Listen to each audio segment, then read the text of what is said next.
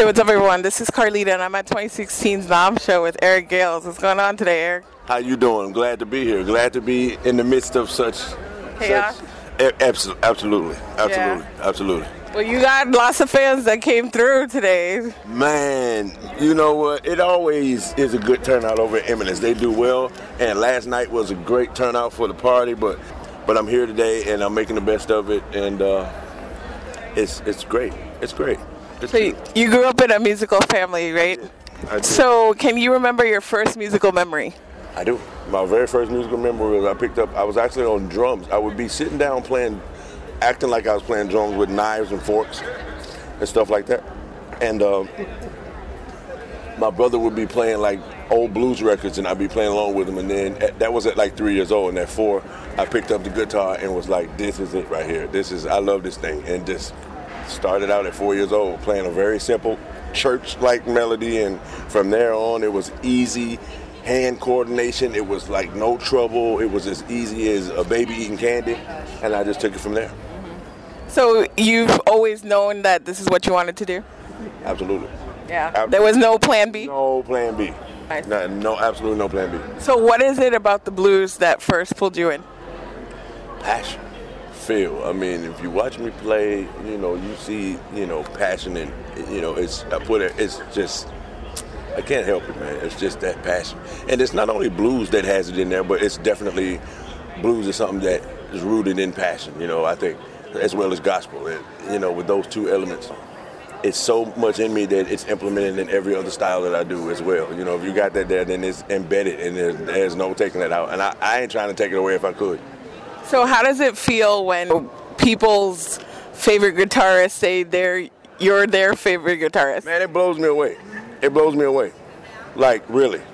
It really is amazing that I'm having people say to me what I was saying to myself back a long time ago about stuff like this, about other people that I was influenced by. So that, to see how I've been um, morphed into what I need to be, you know, for the next generation.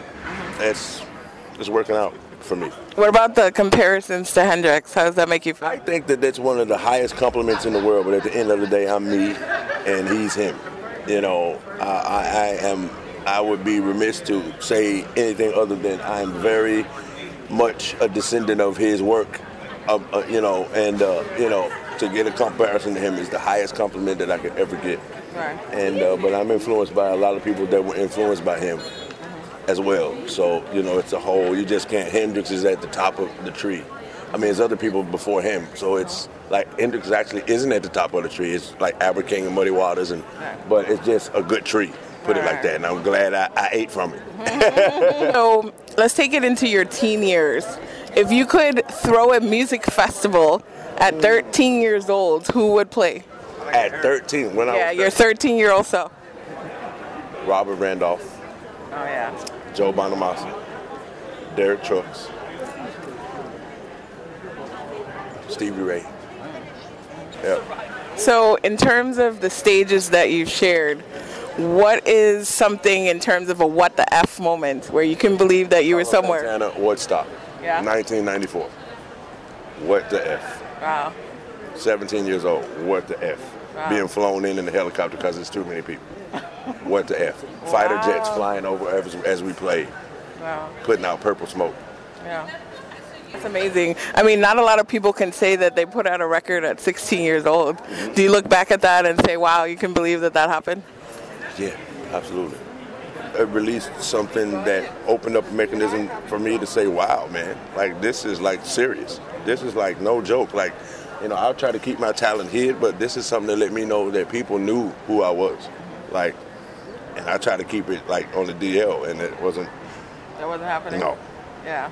Wasn't working. That's dope. Wasn't so, working. so in terms of the artists that you've worked with, who are your favorites that you've worked with? Everybody.